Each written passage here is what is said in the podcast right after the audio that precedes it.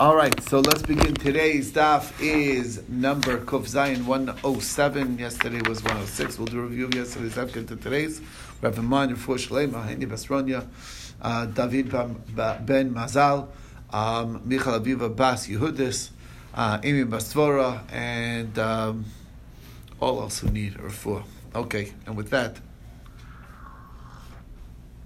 we're starting our review, continuing with the story of Rav Anan. Rav Anan as we saw in the end of Kufhei, he was involved in a, a, situation where he received a gift from a certain person, and he said he was he recused himself from judging, but because of that, he sent him as uh, to a different judge, to Rav Nachman, and he told him that he can't judge on this person, so he asked Rav Nachman should. And Rav Nachman thought that it was because of that he was some sort of relation to him, and because of that, he put he felt it would be an honor of the Torah to put his relative up front and judge him first, and because that extra honor, the other side basically felt you know couldn't he couldn't argue his case because he thought that um, he wasn't looking at them in equal footing, and uh, because of that, sort of Anan used to study regularly with Eliyahu Navi, and uh, that's uh, the, the Seder Eliyahu, and he taught it to him.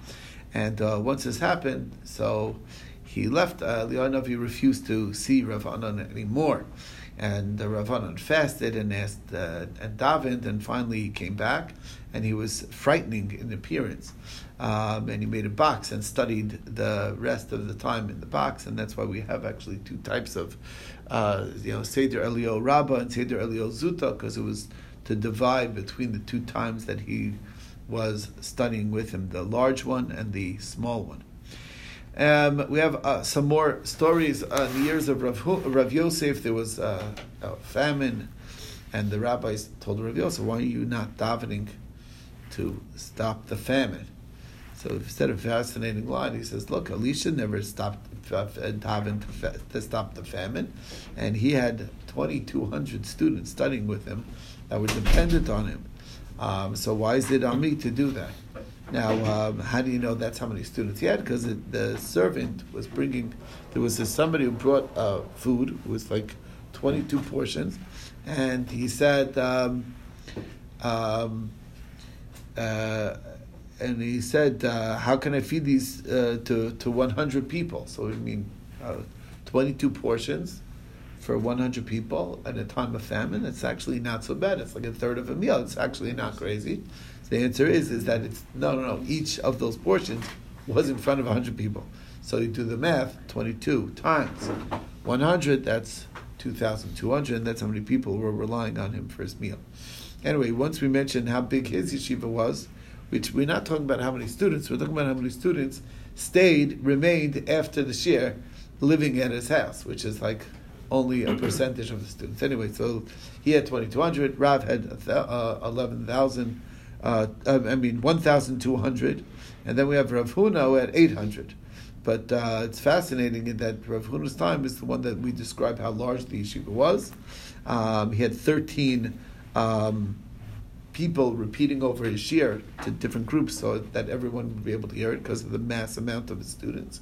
And when the rabbis would get up from uh, the shir, so they would shake their jackets off. It caused a dust storm in the sky, and uh, it blocked the sun. And in Eretz Yisrael, they were they were they would notice it, and they would say, "Oh, Rav Huna must uh, Rav Huna the Babylonian must have finished his shir, and that's why there's no sun out." Eclipse. What? Of course, it's possible. It's not crazy far, and um, yeah, there's dust storms that affect that could be very far away that affect things. Yeah, it's like you, you know. What? It wasn't like a pillar of dust. It was like a whole storm. It was like a huge amount. I guess I don't know. They're just shaking off their jackets. I don't know exactly how it happened. Your feet in the air? Right, but I'm saying it was. We're talking about such a mass amount of people all doing the same thing. It could all call anyway. Bottom line is they were able to see it all the way from Eretz Yisrael.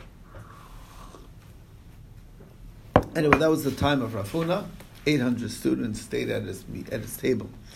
Um, um, anyway, uh, by Rabbah and Rav Yosef, it was only 400, and they called themselves, "Oh, we're so we're such orphans. We have half that size." And uh, when and when it was either Abaye or a Papa or a Vashi, like the last generation of Amoraim, it was only 200 rabbis that stayed at the table and called themselves the orphans of the orphans. Anyway, uh, Rav Bar Radifa said, Bar Radifa said in the name of Rav Ami that uh, people checking for blemishes in Yerushalayim would take their wages from the Trumas Alishka. Rav Yitzhak name of Shmuel teaching the laws of Shechita to the Kohanim. Um, um, so uh, that was one of the offerings in the Cohen's College um, was Shechita, and uh, they would get wages from the Trumas Alishka because obviously you need them to know these things.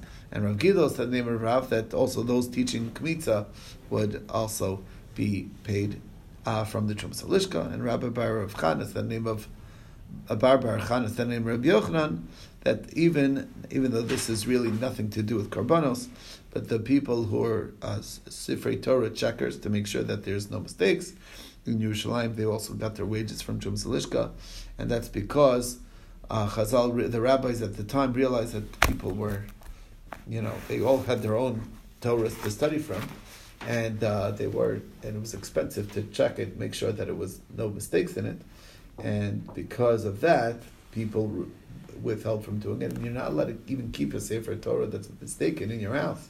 So that's what the issue was. So anyway, um, Rav Nachman said the name of Rav that uh, women who are weaving um, uh, parochos, they would get their wages from Trumas Alishka. That's what he quoted Rav saying. But he himself says, but I say it should come from the Kachet Bedek because it's structural. It's not korban related, it's structural related. Um, and uh, so the Gemara brought a raya that uh, it says that the Parochos weavers um, and uh, Lachma Panim makers, the, the showbread makers, and the bakers, and the spice, uh, the Ktoris makers of Beis Avtinas, all got their wages from Chumas Alishka. So what's the deal? So the Gemara answers, he says that's true for the ones that are at the gates, but the ones, the main Paroches was Bedek HaBayis which is very interesting. Why should the ones at the gates be less, you know, less structural and more korban related?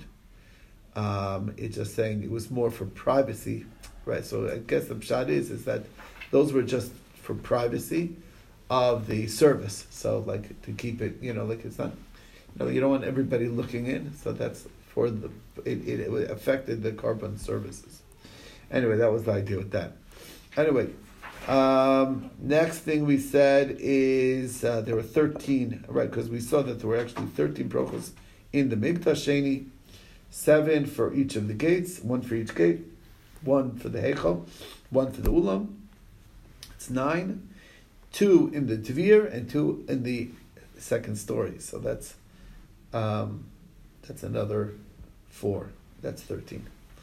Okay, Next, we saw is the women who are raising their children to be able to draw the water for the parah adumah. We mentioned this whole thing. A whole kihila out there. The women would give birth, would go out before they before childbirth, that the child should be born without any question regarding the status of tuma, and they would raise those kids in completely there, not let them leave that area till um, they're uh, old enough and before they hit the age of 13 that they can come bodily, have bodily emissions, and they would go and draw the water for the parah adumah.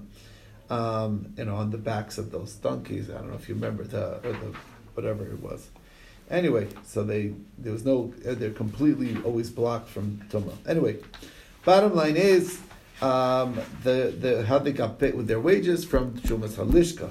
But Abba Shaul disagreed. He said the wealthy women of Yerushalayim made it their business to support them and feed them. Okay. So the Shaila Rav Huna asked Rav, and this has kept us busy for the rest of the the rest of the daf. Pretty much is what where did klei sharis come from? The, uh, the vessels that they used in the base of Migdash, the various cones. I don't know if you remember, they were they were not able to be placed down, but they, they had to hold the blood and various things. How, how do we look at that? Do we look at it as um, a need of the um, mizbeach, and therefore it comes from kachem bias because it's structural. It's really, it's like ancillary to the structure, or is it a tzarich of the korban because actually it helps you bring the korban, and therefore should come from trumas lishka.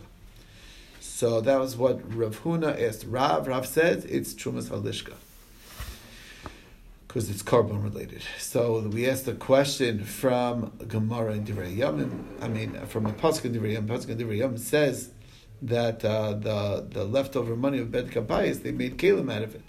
Uh, the So he says that's in Ksuvim. He didn't look at Nevi'im. Nevi'im says differently.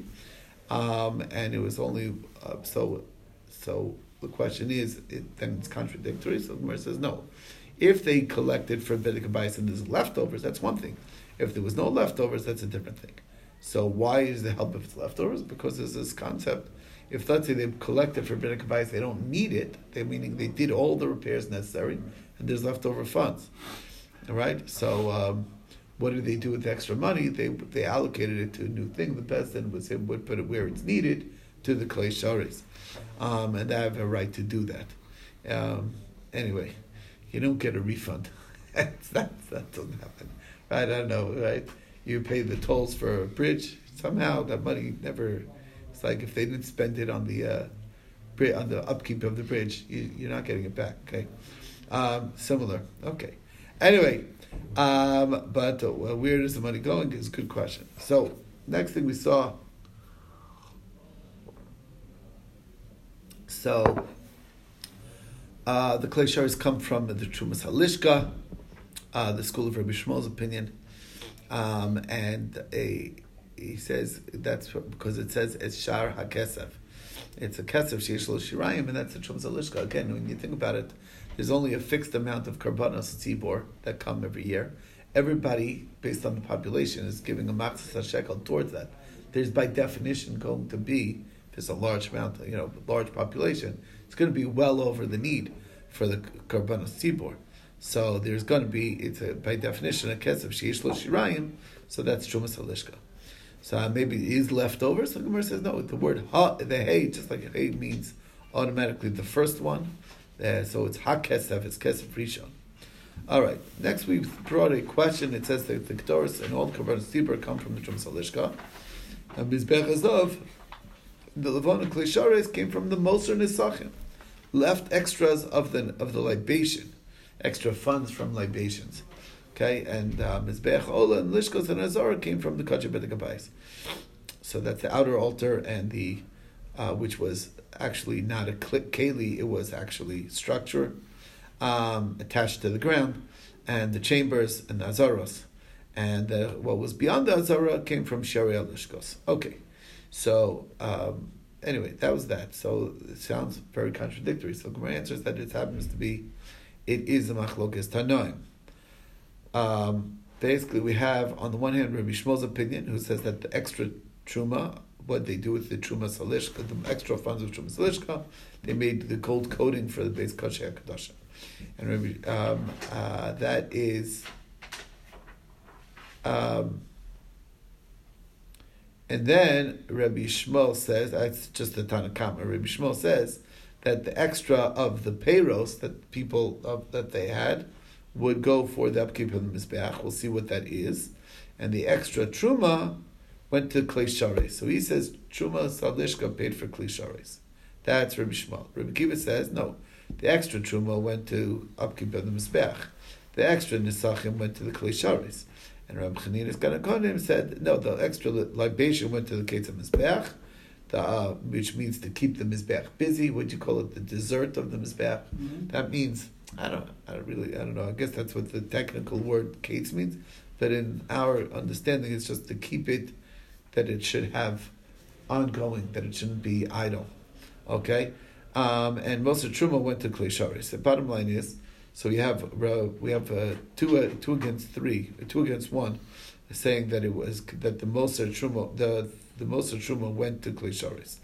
But both Rabbi Akiva and and and uh, this Rabbi Chanina Segan HaKohanim um, disagree to the Peros. What was the whole thing of the Peros? So um, that goes to this idea that um, they had extra money from the Trumas Alishka. So what they do with it? So according to Rabbi uh, Yishmael, they would actually buy in bulk the things that are needed for the for the karbanos, like flour, the basics, flour, oil, and wine.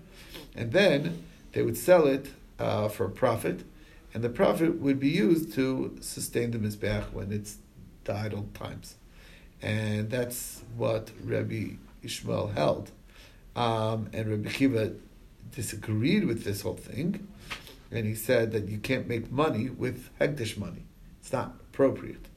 Um, and also, you're not allowed to make money with the poor person's money, what's collected for the poor.